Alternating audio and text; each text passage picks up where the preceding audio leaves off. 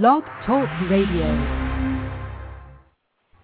Hello there, this is President George W. Bush telling you that you better listen to the Ajay Bruno Show. it's coming up next. Broadcasting from a secret underground bunker deep behind enemy lines. One of the last few voices of reason is on. This is the Ajay Bruno Show. On now. Hey everyone, we're uh, back with a new episode of the Ajay Bruno Show. Uh, thanks for tuning in. Uh, hope you got the chance to catch us at our other new, uh, other time slot um, on Wednesdays now uh, at 10 Eastern p.m. So hope you can tune in and be on twice a week now, an hour each. So two hours a week is all we ask. That's, that's it.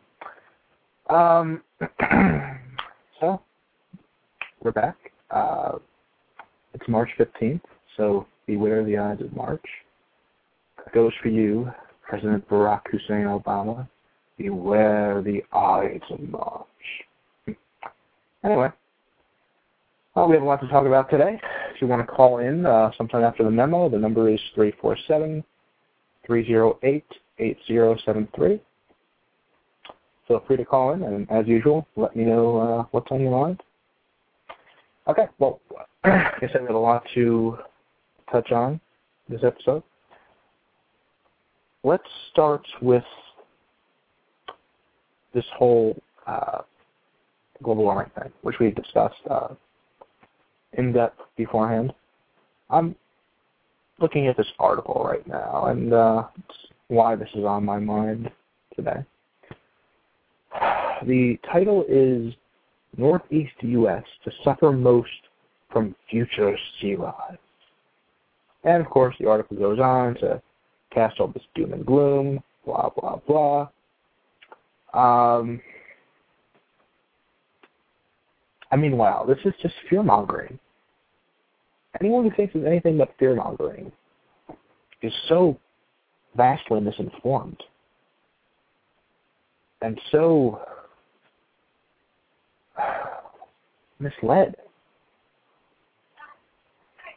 I mean, it's just downright wrong that people would try and push this stuff. And now it's reached the point where if you deny that this vast, uh, expansive man-made climate change is occurring, and now they're calling it climate change more than global warming because, you know, with record cold winters, you really can't call it global warming. Although sometimes they do, but it just shows how completely ignorant they are. Um, but anyway, so they call it climate change. Now, isn't isn't that uh, what's supposed to happen? Haven't there been times in our history where we've had climate change? There's been ice ages before, and actually, we're reaching a point in history where there's been a period of warming for a few thousand years, and it's supposed to be cooling down. So maybe that's part of our natural climactic cycle, you know. Um, and then like to, to write things like this, um, something by they say in this article, for instance, that this supposed scientific study, if you want to call it that, um, which is more like a uh, propaganda study, because that's all it is. It's left-wing radical propaganda. Um, they say in this study that you should add an extra eight inches or so for New York, Boston, and other spots along the coast from the mid-Atlantic to New England because of predicted changes in ocean currents. And that's all, and not only that, but add that eight inches onto an additional two or three feet of sea rise globally by 2100. And that we're going to have, you know, uh, Gulf-type hurricanes up in up into, uh, you know, the mid-Atlantic and up to New England. That we'll see that happening, and the ice the ice caps are melting faster than expected in the North Pole and the South Pole.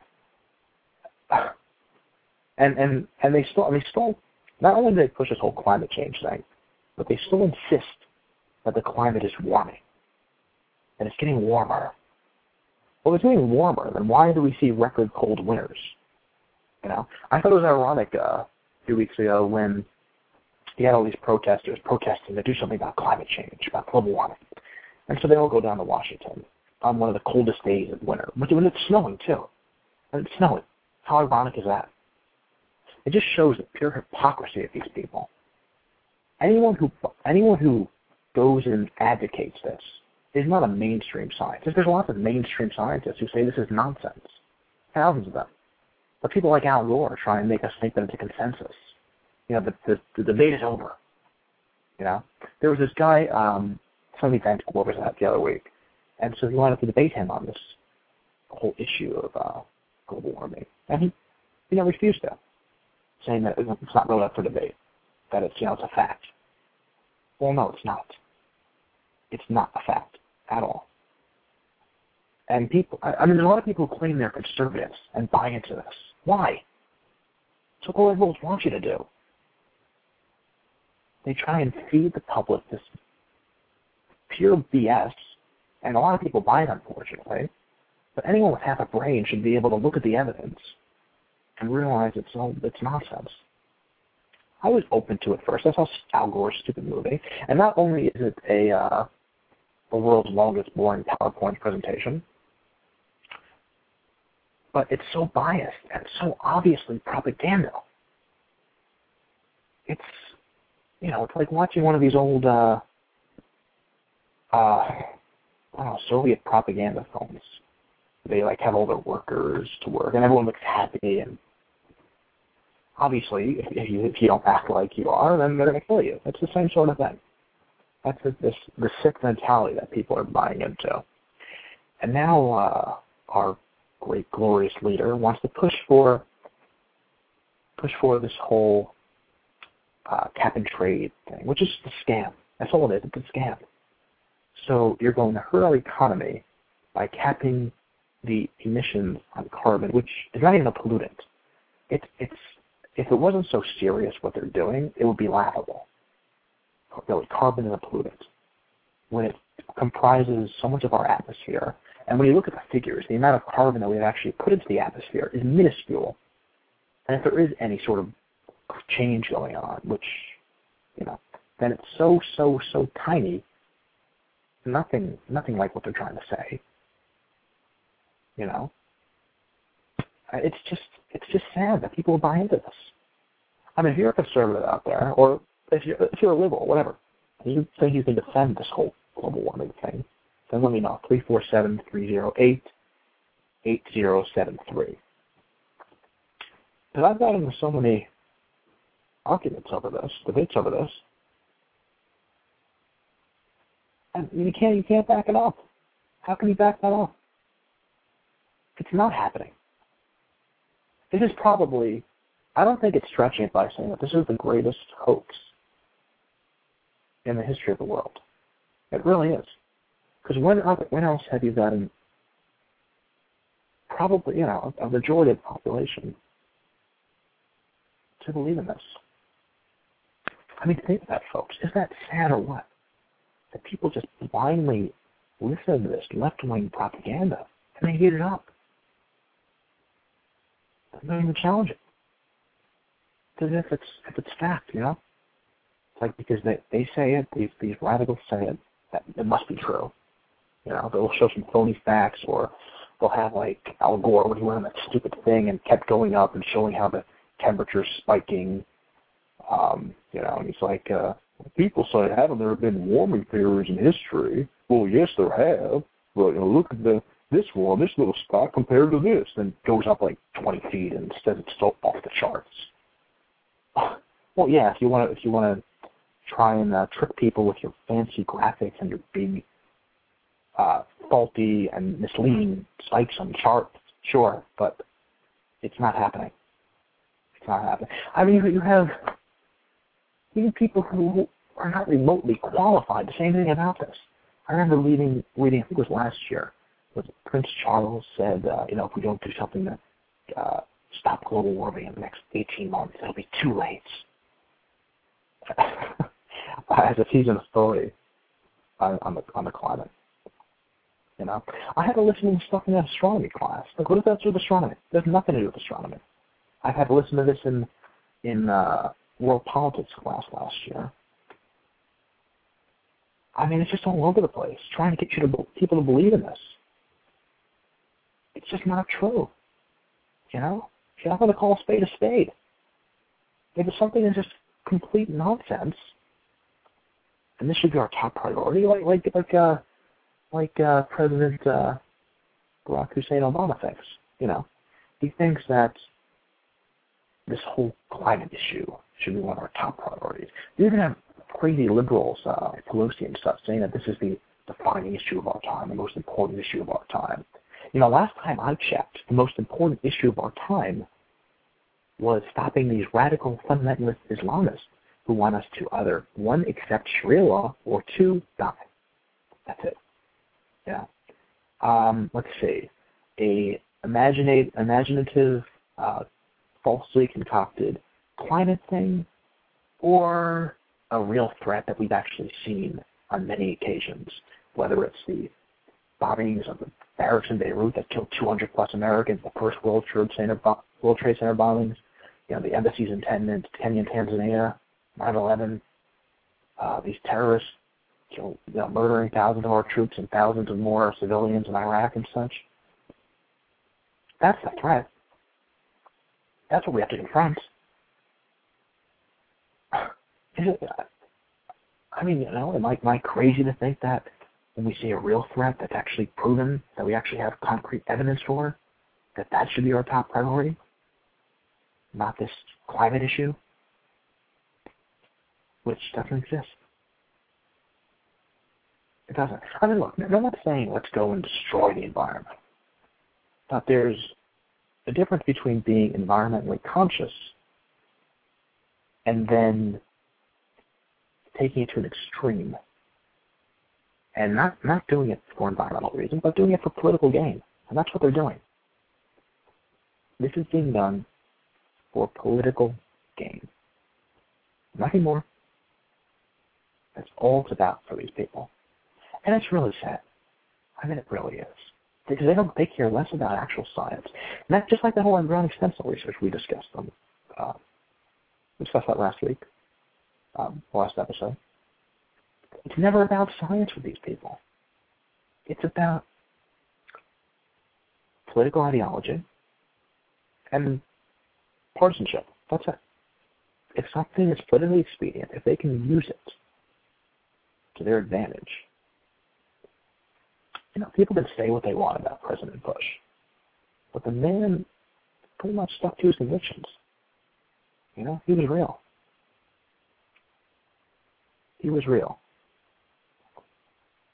And yes, yes, I, I agree with my listener who just sent a message saying that it's not about protecting America, it's about controlling America. That's true. That's all they ever been about, controlling America. They want complete control over everything. Over everything. Whether it's economic, um, whether it's militarily, although they hate the military, but that's another that's another story. Uh, whether it's societal, societally, they want control of every aspect of this country. And they won't stop. They won't rest until they get it. That's what this whole uh, government takeover nonsense is. You know, people laugh when we try and say that we're heading towards socialism, for instance. But really, we are. We are. Because we have a government now who's just given nonsensical amounts of money to all these different companies, socializing banks and such. And this is all part of this larger agenda the more they control, the more of their agenda they can push. If you have these major corporations in your back pocket who are desperate for money, like let's talk about this whole uh, the, the oil bailout with the big three. Now, since the big three needs money from the government to restructure and survive, pretty much, if they try and push this this whole uh, you know, emission these emission limits, well, yeah, what are they going to say? No. It'll, it'll. It'll make more jobs go away. It'll hurt the economy even more. What are they going to do? You know, they're attacking on all fronts. They are attacking on all fronts. And we have to resist however we can. Because if we don't, what's going to be left in America? Perhaps a very, very, very grim shadow of its former self. That's all. That's all. If you have an opinion on any of this or anything else we'll talk about, uh, call up 347 308 8073 is the number. I would love to hear from you. Just let me know. Uh, let's stay on this whole topic for now. This whole left leftist conspiracy. Basically take over our country. To take, over a country, that's what it's about. These these people, they think that it's America that needs to change. That America that America needs to, you know, join the world. That we've been wrong. We've been wrong alone, all along. No, it's, it's, they've got it backwards. You know, sure, America's gone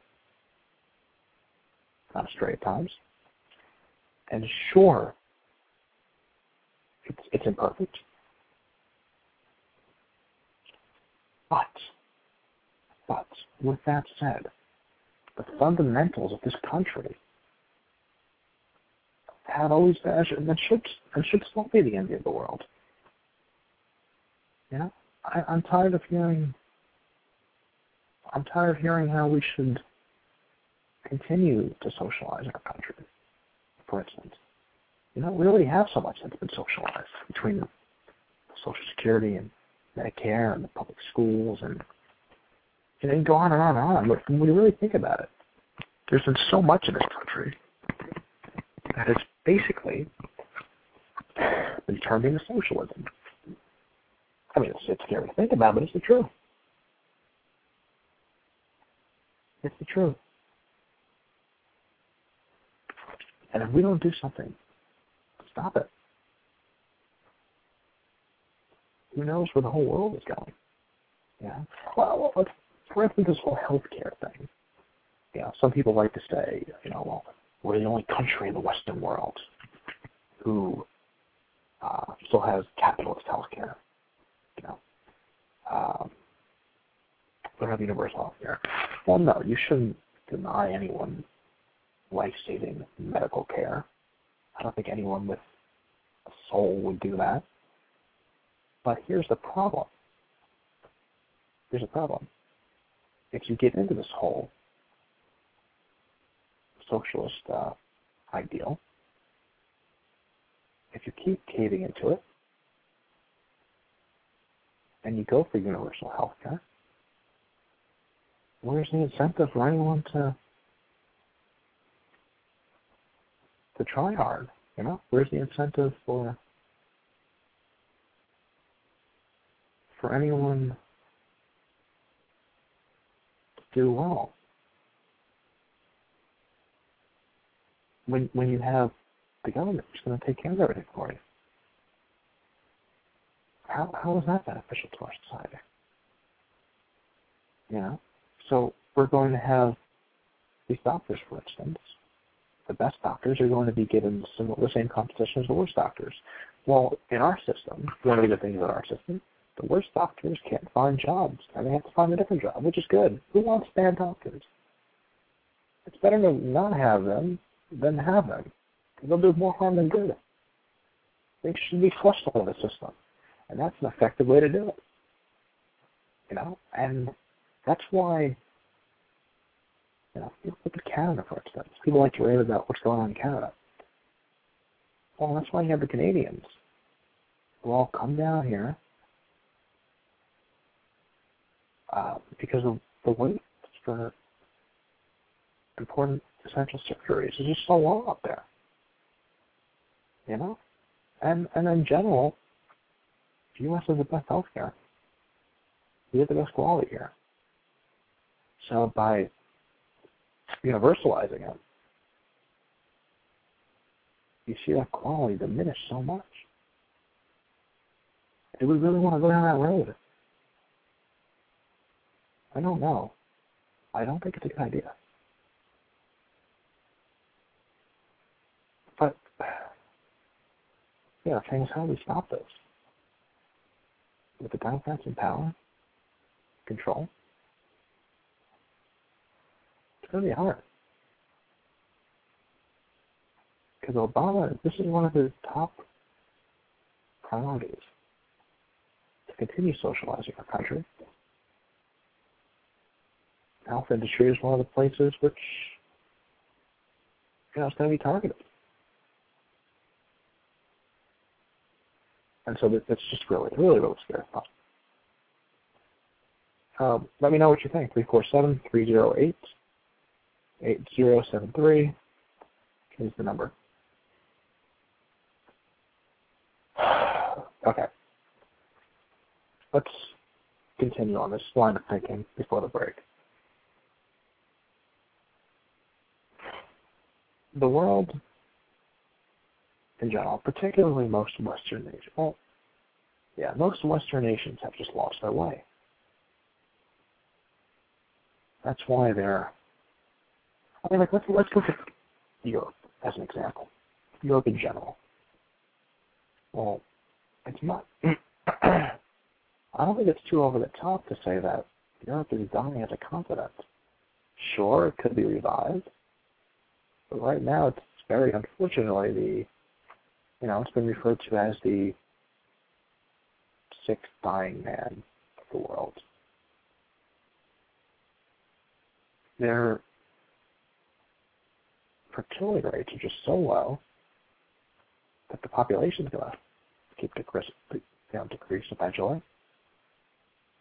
And you have these socialist systems so entrenched in these countries. People aren't realizing that the liberal social policies which have led to this are going to backfire on them because as you have these older, you feel getting older, you have smaller and smaller younger generations, who's going to take care of that? You know? Who's going to keep these economies running? It's scary. It really is scary. And that leads into the, the whole idea of all these you know, Muslim immigrants that are coming in there now. And you know, these people, anyone who has any sense over there doesn't want to be dependent on that. And if you're dependent on people from the Middle East or North Africa to come in there and supplement your workforce, they aren't they aren't going to come in there. It's not like the United States, where by and large, know, the immigrants who have come in here have, until recent decades, adopt, adapted pretty well to the, the country. You know, and you don't have this fundamental difference when you have when you have massive waves of Irish and Italian and Eastern Europeans um, coming over here. Well, you know, while there were some differences to the predominantly Anglo-Saxon population, the differences weren't that great because everyone had similar ideals. It's these Western ideals that really that really allow different peoples to meld together. You know? And what was great about this country was that you had people spoke all different languages, all different cultures, customs, food, foods, whatever. But everyone came here. And not only did you have a unitary, unif, one unitary state, but in addition to that, you have the most you have the most cosmopolitan country in the world. But and and this is one of the unique a unique where that's been possible. Yeah, to an extent in other in some other countries, but not like here. And it's definitely not possible when you have a complete polar opposite to that. Like, like let's say, you know, you had mostly Protestants in this country. Some Catholics, some Jews, mostly Protestants. Then you have a lot of these immigrants, you know, a lot of Catholic immigrants coming up. Well, yeah, there's some complicated Protestants and Catholics, true. But the basic fundamentals of the beliefs of all these people are the same. Everyone wanted, yeah, for the most part, wanted Western democracy. Everyone respected the Judeo-Christian foundations of our state, its heritage. That's not the same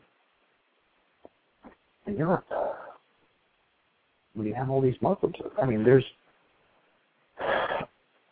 roughly 50 million Muslims in the continent. That's a massive number. That's a massive number.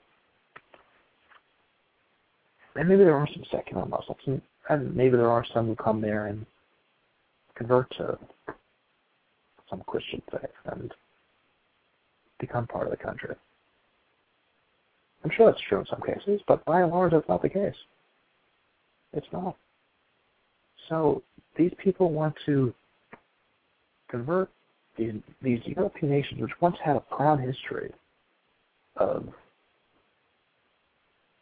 being strong in the face of evil, of having strong moral traditions, of having strong capitalist countries where people can thrive and swim on their own. But if these people come in here preaching these radical Islamic views, advocating for Sharia law, that's not compatible.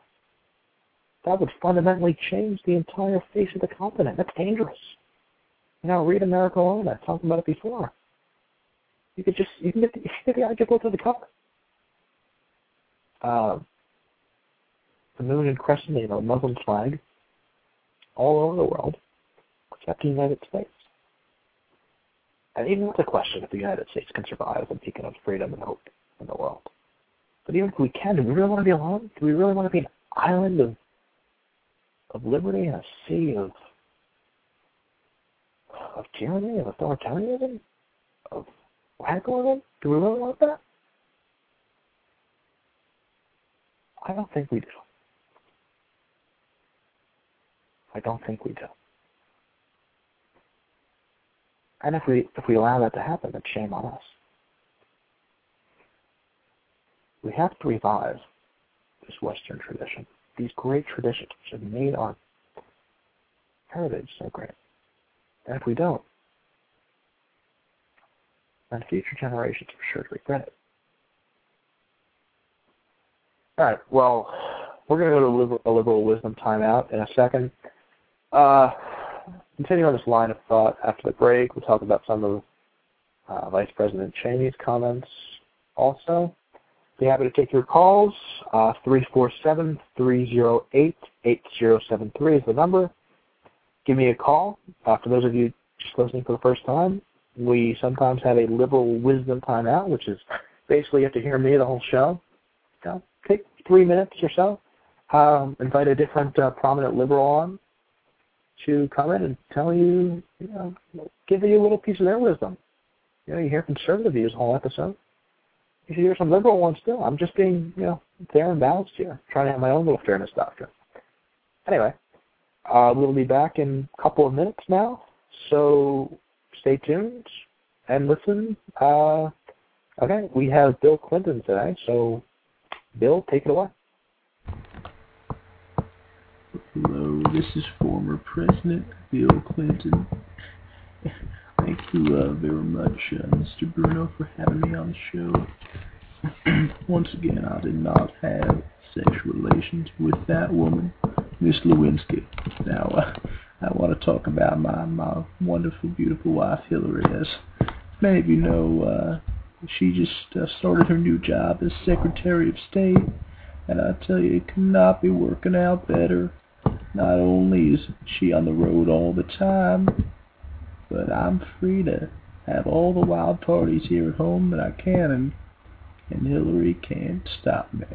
This is great. I tell you, it couldn't be better. She's on the road literally all the time. and I know I know we were upset when she didn't get the nomination, but this worked out so well. Thank you so much, Barack. That was so, so no nice of you. I knew you get me. Now anyway, what I really want to talk about is to invite you all up here to our place in New York and to have just a grand old time. Because I tell you, with Hillary not here, I'm able to have quite a bit more fun. You know, maybe we'll uh, have a few brewskis, uh, who knows what else, and then we'll have uh, McDonald's afterwards. Let me tell you, I still love McDonald's. I know I can't just drive there or jog there like I did when I was president all the time. Uh, let me tell you, it was great. They knew me by name, and they knew exactly what I was going to order. Everything. It was fantastic. So now I have time for my two favorite pastimes. McDonald's will be one of them, and I'm sure you can guess what the other one is. I can't say exactly because Hillary might be listening. You never know. Anyway, thank you so much for hearing what I have to say. And uh, hopefully Rock wins another four years. Because eight years of this would be fantastic. I'm a free man. I can do what I want. This cannot be better. Well, I better let you get back to that that uh, guy who's part of that vast right wing conspiracy. so uh, you can go back and go listen to that crap. Although I personally am not a very big fan of this right wing nonsense. Alright, now I better hurry and not waste any more time with Hillary not here. Thank you very much. All right, uh, thank you to former President Clinton for that. Uh, that was interesting. I'm glad he's uh, supportive of his wife's new job. Uh, good for him. Okay. Anyway, uh, let's get back to what we were talking about before. If you're just tuning in, uh, you want to call up and talk about anything we've discussed, anything that's on your mind, 347 308 8073 uh, is the studio number. So give me a call. All right, let's get back to this this whole issue here. You're just tuning in. I was discussing uh, this whole problem of socialism uh, how it's taking root in our country, how it's corrupting, it's rotting our country at the core, and how it's already done that in Europe.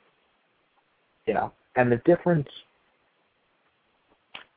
the differences that we have, you know, we saw that made our country great with the waves of immigrants that came in here, and how these Muslim immigrants are not doing the same thing in Europe. But you know, now it's not it's not politically correct to say anything about Islam. Like, all right, I, I'm not a people try and will try and throw you know the word bigot around or what's the word now Islamophobia. um, or if they're really stupid and don't know what the word means, they'll say racist, which doesn't make any sense at all because that's not race. But I'm sure you've heard that before. I don't hate Muslims. However, Islam itself isn't compatible with Western tradition. All right, why don't we go to the phones? Uh, let's see. Hello, caller, you're on the air. How's it going? Uh, which am I on? Hello, yes, you're on. Oh, okay. I didn't know which uh, area code. But, uh, how's it going? Hello. Yeah, what's on your mind? Oh, yeah. Uh, just uh, was calling. Um, Yeah, I've heard you, mentioned or you're part of the discussion around uh, socialism, and I was just wondering if you could uh, maybe explain uh, to the listeners out there uh, what it is that you and/or conservatives specifically mean when you use the term socialism, and if you could answer that through the lens of um, uh, describing that through George Bush's actions as president in 2003 when he expanded. Uh, he actually had the, led and initiated and signed the the largest expansion of Medicare um, since uh, it, since its inception in, two, in 1965 uh, with the introduction of Medicare Part D and with the expansion of uh, benefits payable under Medicare Part A and B. So it's uh, you know, it just seems to me to be you know rather ironic that conservatives are beating the drums on this current healthcare debate around you know using the the, the fear mongering word of socialism when in fact George Bush led the largest expansion of that entitlement program of any president since Johnson signed it into law in, in 1965. Now, would you consider yourself a liberal? Uh, I would consider myself to be a moderate. A moderate, I say. Uh, but you voted for Obama, am I correct? I'm sorry? Uh, yes, I did. Yeah, okay. I figured. First, now, well, first time I voted voted Democrat in in 30 years. So I'm not sure what you would figure by that, but uh, I, I would take that as there not being much much to offer in terms of the conservative side, and and uh, I think Obama was was uh, was of, of the choices available was the one that was uh, uh, going to, uh, I think, more in tune with uh, with the American society. But, but anyway, back to my question as it relates to socialism. Well, we didn't nominate a conservative. That's the problem. But anyway, I'll, I'll address your question. Well, look, I've said this before. I don't agree with everything President Bush did. I'm sure he made mistakes. That was probably one of those, an expansion of government. But by and large, if you look at what President Bush did during his administration compared to what Obama's done and what he's trying to do now, there was no comparison. There was no comparison. You're talking eight years versus six weeks or seven weeks. I mean, you uh, could say he's done comparison? more. In, you could say he's done more in these seven weeks because he's laid the groundwork for basically massively undermining the foundation of our our society, the foundation of our economy. How and so? How so? Uh, let's see. Passing this ridiculous spendulous bill, for one. Um, he's, ex- you know, he tries to say that, you know, uh, we, we don't need a good government or bad government. Uh, uh, I'm sorry, not, I mean, we don't need smaller government or big government. That's an argument to the past. We need good government. Well, good government's not good when it involves socializing our entire country and basically saying uh, you know, the government's job is to take care of you. You don't have to do anything. We'll do everything for you. Nobody has to contribute to our country at all. That's the whole. That's what I was talking about before. That's the whole mentality they have over in Europe. You know, and if we do that, we're going to end up the same way. That's not good. But, that's not but good. what what programs I guess are being socialized? I guess that's what I'm trying to get into understand the specifics of what what what specifically is is socialism. Would that be would that be the bailout of of AIG and Citigroup back in the during the third and fourth quarter of last year, where the government stepped into private enterprise to use taxpayer funded dollars to to bail out those organizations, or would it or or would it have, it have been wiser to allow uh, Citibank you know, or Citigroup and AIG in this example to actually fail, which would have taken the entire economy down substantially deeper into a rat hole that uh, that would have cost taxpayers substantially more money. Well, these are all steps that, because that was government involvement, in in and one could argue uh, in a socialistic type of way, but it was sure. done by Republicans. You know, because it was re- it was necessary. I mean, it was. I mean, this is almost a, an economic war, as Warren Buffett claimed that you know you've got to pull you know throw everything in the kitchen sink at it to try to make sure that you don't lose the war, which would be disastrous for this country. These are all steps in the wrong direction. Well, let me ask you this. So you, you disagree with something President Bush did, but as someone who voted for Obama, what exactly do you think he's going to change? What's going to be so different and majestic and you know back to the age of Camelot? What's going to be so great now? Well, I would say first and foremost, I think people who are looking to judge change in the last couple of weeks, I mean, you have to clean up. You know, a lot of the time and energy and focus is, I'm sure you can, you've recognized, has been cleaning up the mess that we're in. Um, so it's going to be hard. You know, it's to be hard to, you know, to look and see, gee, how much change in seven weeks can you accomplish when you've inherited a substantial rat hole that we're in? But I would say just the, from what I've seen so far, just the dialogue you know the fact that he's you know he's brought uh, Republicans and Democrats together into uh, the room, whether it was talking about the health care debate, you know, and in starting that, you know, when you look at the lineup and the roster of the people who attended the health care summit or the economic summit that took place, it was very much of a bipartisan uh, uh, list or roster of, of, of folks who are invited into the conversation, and that in and of itself is a dramatic change, not only from Bush, but also, you know, frankly, a dramatic change from Clinton as well. Um, you know, the fact that trying to open up and have those types of conversations, um, you know, is something we haven't seen, you know, frankly, since you know you go back to you know almost the Harry Truman days. Um, but uh, so you know, in terms of the last seven weeks, what what what change I've seen, I would start with that. Mm-hmm. So, do you think he should sit down in the Oval Office and you know talk it over with uh, President Ahmadinejad, for instance? Uh, sure. Why not? Why not? So we well, should sit down with somebody in the Oval Office, but I, I I I think that having conversations, um, you know, and and having dialogue, I would think that as as an American, again, regardless of whether you slant to the left or to the right, that a, common goal shared amongst all would be to not have a World War III, to not have. So if if you know if you know that is one of the tools in the arsenal is to have direct dialogue. Why wouldn't you want to do everything you can possibly do to avoid you know a you know a world disaster, a potential World War III? I mean, wouldn't you as president want to be able to look into that camera, into that you know, as you're sitting there in the Oval Office and you're you're you're addressing the American people, wouldn't you want to be able to look in that camera and know with and, and be able to say with complete conviction that in your heart and your mind you knew that you did everything you could possibly do so to that's, avoid that, a war and to try to you know try to stabilize the Middle East and, and if that, that if that means having a conversation with you know, uh, having a, a, some direct discussions with the Iranian government, then why wouldn't you want to do that?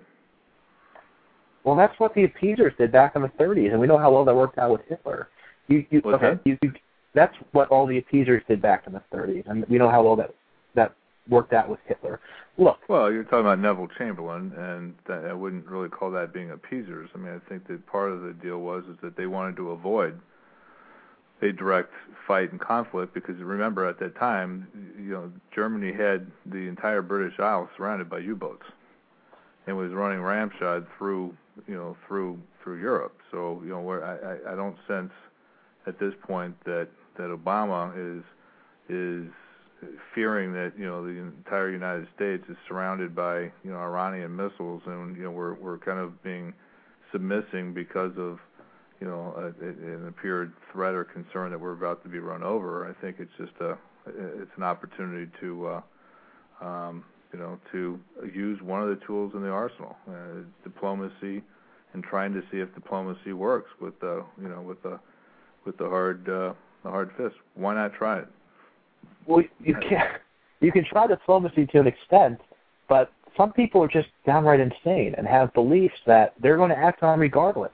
So how can you negotiate with somebody who already has their intentions planned? I'm, you know, okay, well, I'm let sure. Me ask you, let me let me ask you this: um, As you think as you think about uh, you know because you know we're sitting here kind of talking through things in an American lens or through an American lens.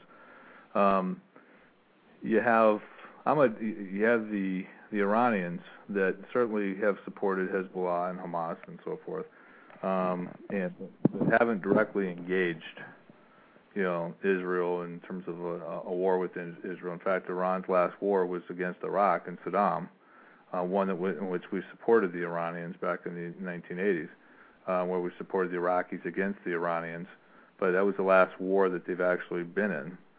Um, yet, through you know through the Iranian lens or through a Middle, Middle Eastern lens, how do you think Middle Easterners, or in fact others around the world, look at the actions that the Amer- that the U.S. took in Iraq?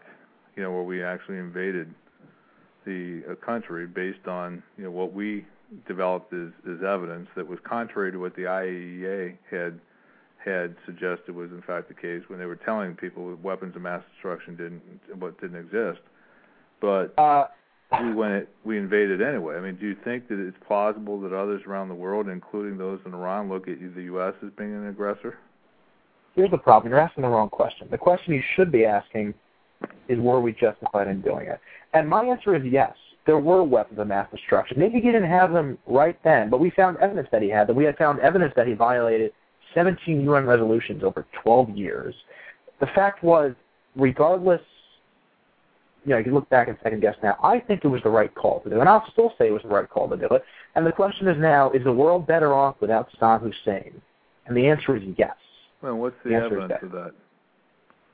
What's the evidence of that? Yeah, Uh, the look up that the, look up the Santorum Hoekstra uh, press release. It lists a whole lot of evidence that came out a few years ago. And let's talk, I'll, I'll address this whole issue with the world. A lot of the world just doesn't get it. And if you're talking about the Middle East at large, uh, a lot of these nations are ones that want to wipe Israel off the face of the earth, like Ahmadinejad wants to. These aren't people we should be trying to win the approval of. The question is, did we do what was best for the world, best for America, best for freedom and liberty? And or, the or answer is yes. for us. And, and, and don't you think that that has that's precisely the point that has put America and actually has been the greatest risk to our national security.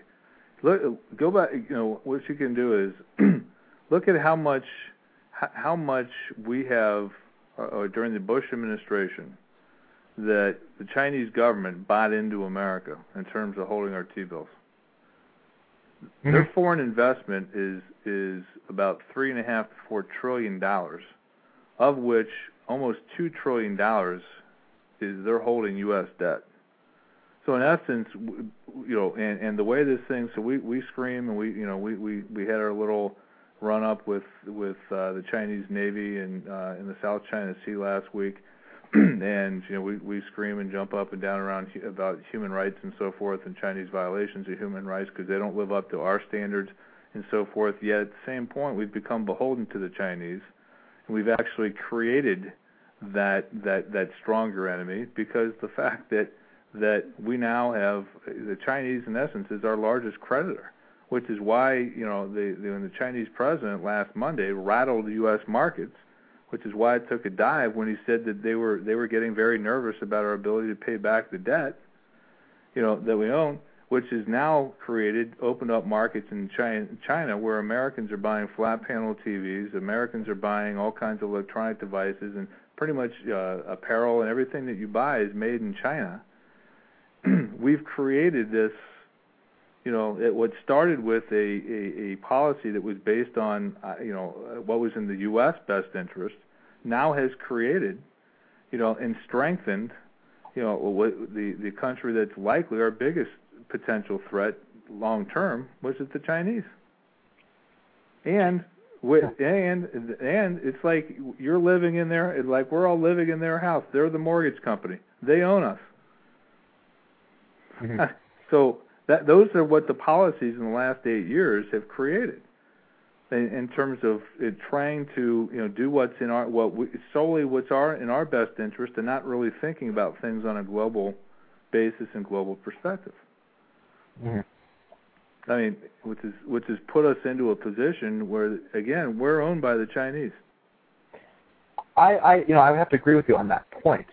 However, the problem with with that is, you know, we should have we should have confronted China a long time ago. We should have listened to MacArthur when he said, you know, we're going to have to fight them sooner or later. Why not do it now? He wanted to cross the Yalu River. He was absolutely, you know, and he was stopped.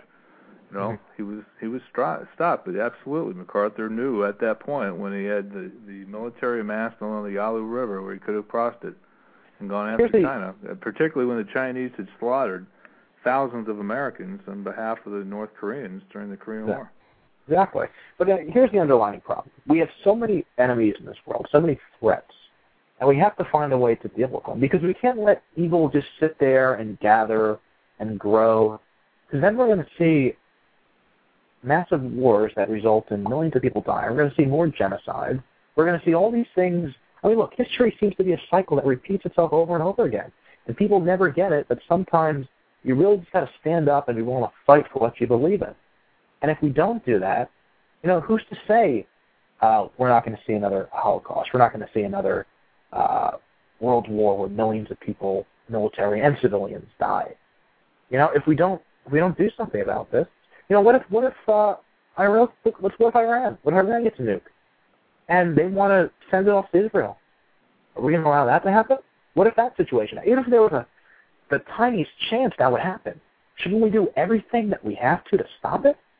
Well, which is why answering to your question before about would you speak with Ahmadinejad, why not? Precisely what you just said. Shouldn't we try to do everything we can possibly do to try to stop it? I mean, do we yeah. really want Israel and Iran to be firing missiles back and forth to each other? How does that help the world? It just further destabilizes a very unstable uh, region of the country or region of the world. So why wouldn't you want to try to potentially talk to them if if if all else potentially fails? That doesn't mean you just do that, uh, you know, in a consecutive manner where you don't have concurrent strategies taking place, where you have military deterrence you know strategies in place, etc. But why why not talk or or potentially use that as a tool of diplomacy?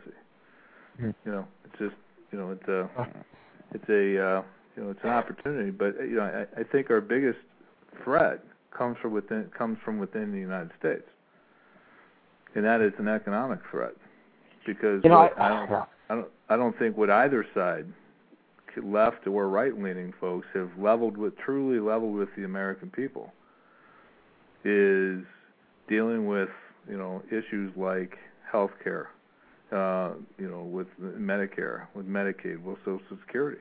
You look at the you know the the significant challenge that we're having today financially, and we haven't even gotten into the alt R, the alt A or option arm crisis. And for your listeners out there who don't know what those two things are, is they, they you know you had uh, the current housing crisis is an 800 billion dollar problem. There's a 1.2 trillion dollar problem tied up in option arms and all that, which in essence were people who were buying uh, buying houses at one percent introductory rate mortgage, and then after a period of three years to five years, depending on the loan structure, the interest rate jumps from one percent up to like six percent or seven percent. 60% of those loans today are already delinquent or in default, and yet the the, re- the reset period meaning the jumping from 1% up to 5% or 6%. The, the the the first loans start resetting this coming September, and you already have 60% of the loans are already delinquent or in default before they even raise the interest rate. So you raise the interest rate, it's going to drive it even, you know, a, a much much bigger problem. Mm-hmm. So you've got that issue. You've got Medicare in in healthcare that has to get fixed um, because yeah. today it's 16% of GDP. By 2020, it's it's it's going to be uh, 29% of GDP. You get Social Security that comes at the same time, where the baby boomers are are now retiring and you know you've got two thirds of American adults are working, supporting the other third. Over the next 10 years, that that shifts where it's only one third working, supporting the two thirds that are retired. So you're, you're going to have a much lower taxable base, revenue base, in, income stream, if you will, from a tax revenue perspective. But you taking care of substantially more people who are in a Medicare program at a time when the baby boomers have the worst personal savings rate since they started keeping track of that back in 1900, and they're substantially less healthy with chronic conditions like diabetes, hypertension, heart disease, COPD, etc. So a combination of the people are living longer because of the advances of medicine, but they're living longer with with very costly chronic conditions, and yet they don't have they haven't saved up the money to pay their bill at a time where you've got only one third of adults working, supporting the other two two thirds who are retired, and at the same point you've got the Social Security bubble that's taking Yeah. place on top of all the existing debt that we're now accumulating to get out of these financial crises. Yeah. Let me uh, address that You're point. not going to have the ability to be able to to handle those things unless you completely overhaul the way that the United States is structured today. You know, unfortunately, you know, as I mentioned, this is the first time I voted Democrat for Obama. I've been a Republican all my life. Is Mhm. that just reducing taxes isn't going to be enough because we're already in 1980 the top tax bracket was 70%. We're down to 35% now.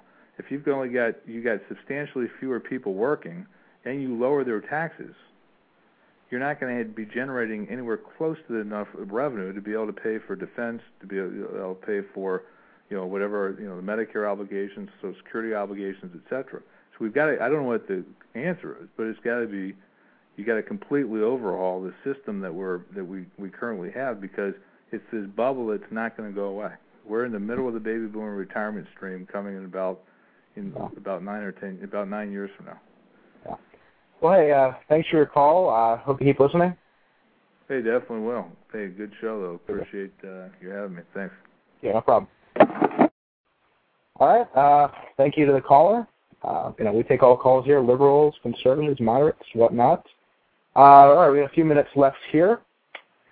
Uh, let me touch on this real quickly here. Look, the economy is an important issue, obviously, um, and we do need to address all that.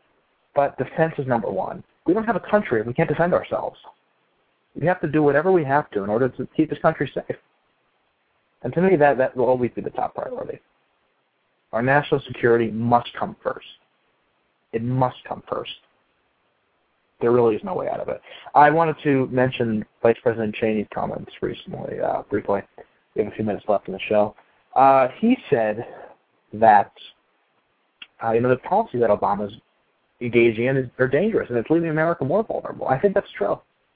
I think that is very, very true. Um, you know, say what you you know. A lot of people have some strong opinions about Cheney, but I think on when it comes to defense, he is clearly spot on. And we should definitely heed his words. And it's it behoo it behooves us not to. It behooves us not to. Uh, all right. Well, we're kind of running out on time here. Uh, okay, so we're now on Sunday and Wednesdays. Uh, Sundays five to six, Wednesdays ten to eleven uh, Eastern. So hope you guys listen on Wednesday. Come back on Sunday and listen. Um, you know, send me a, a friend request, uh, favorite me. That would be great. I don't know if I'm going to change some more with the time slot. It seems like more people listen closer to six. So let me know um, what you guys think. I'm still still working at this, trying to figure out when everyone can listen, participate most often. Um, so hey, let you let your friends know about the show. We'll be back on Wednesday, and then again on Sunday. Um, we might expand the show a bit after that. So stay tuned. Uh, keep listening. Thanks. Appreciate uh, appreciate you guys tuning in. Uh, so let's come back here next time. We can all laugh at the liberals together and shut down their arguments. But you know, we love to hear from hear from everybody on the show. You know, regardless. I think it's just great to talk about these issues. You know, yeah, I'm a conservative, and I agree. I disagree strongly with a lot of these policies of the current administration. But if we don't talk about it, what are we going to do? And you know, thanks everyone for the for the comments. Um, hey, you know, let your friends know. Like I said, keep listening in. Let's get this show growing. Uh, we got about a minute left here, so uh, you know, this is this is where it all where it all starts. Um, it's great to hear from everybody. I really and you know if you haven't called in yet, call in next show. Uh, you know, participate. We're not quite at the the Rush Limbaugh status yet, so you're not going to hear millions of people aren't going to hear you. So you have to be. I know some people have a bit of a stage fright when it comes to that. I don't know. Uh, I always like to be loud and proud with my conservative beliefs. So that's just the way I am. Anyway, thanks again, everyone. It's been fun. Uh, tune in Wednesday at 10 and again Sunday at 5 next weekend. Um, yes. And send me an email if you want. Um, Blog Radio, uh, Lord AJ, yahoo.com. Join our Facebook group. Thanks a lot, everyone. Have a great day. I'll see you later.